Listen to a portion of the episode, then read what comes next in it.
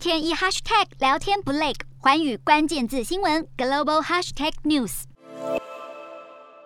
斯里兰卡路上排了一整排的嘟嘟车，不是因为卡在车阵中，而是要等加油。嘟嘟车司机不止大叹没有可加，生意难做，生活也难过。斯里兰卡的经济危机究竟有多严重？才刚刚上任的斯里兰卡总理威克瑞米辛赫在向全国发表演说时就坦承，石油库存就快用完了。斯里兰卡外汇严重短缺，难以进口民众所需的食物、能源和药品，再加上通膨飙涨，老百姓生活苦哈哈。四国新总理已经会见印度和日本代表，印度也承诺要提供超过三十亿美元的贷款。威克瑞米辛赫表示，斯里兰卡在未来几天急需七千五百万美元的外汇来支付进口必要用品的所需费用。而更迫在眉睫的还有，如果斯里兰卡无法在周三之前向债券持有人支付利息，就可能被正式宣布外债违约。等到斯里兰卡新财长出炉后，将会负责与国际货币基金 IMF 沟通，争取急需的金融援助。而另一个南亚国家寮国的加油站也出现民众拿着各式容器等着加油的景象。货币贬值加上高通膨和全球石油市场动荡，导致寮国的燃油进口量无法满足国内需求。寮国政府已经召开紧急会议，要想办法解决这一场缺油危机。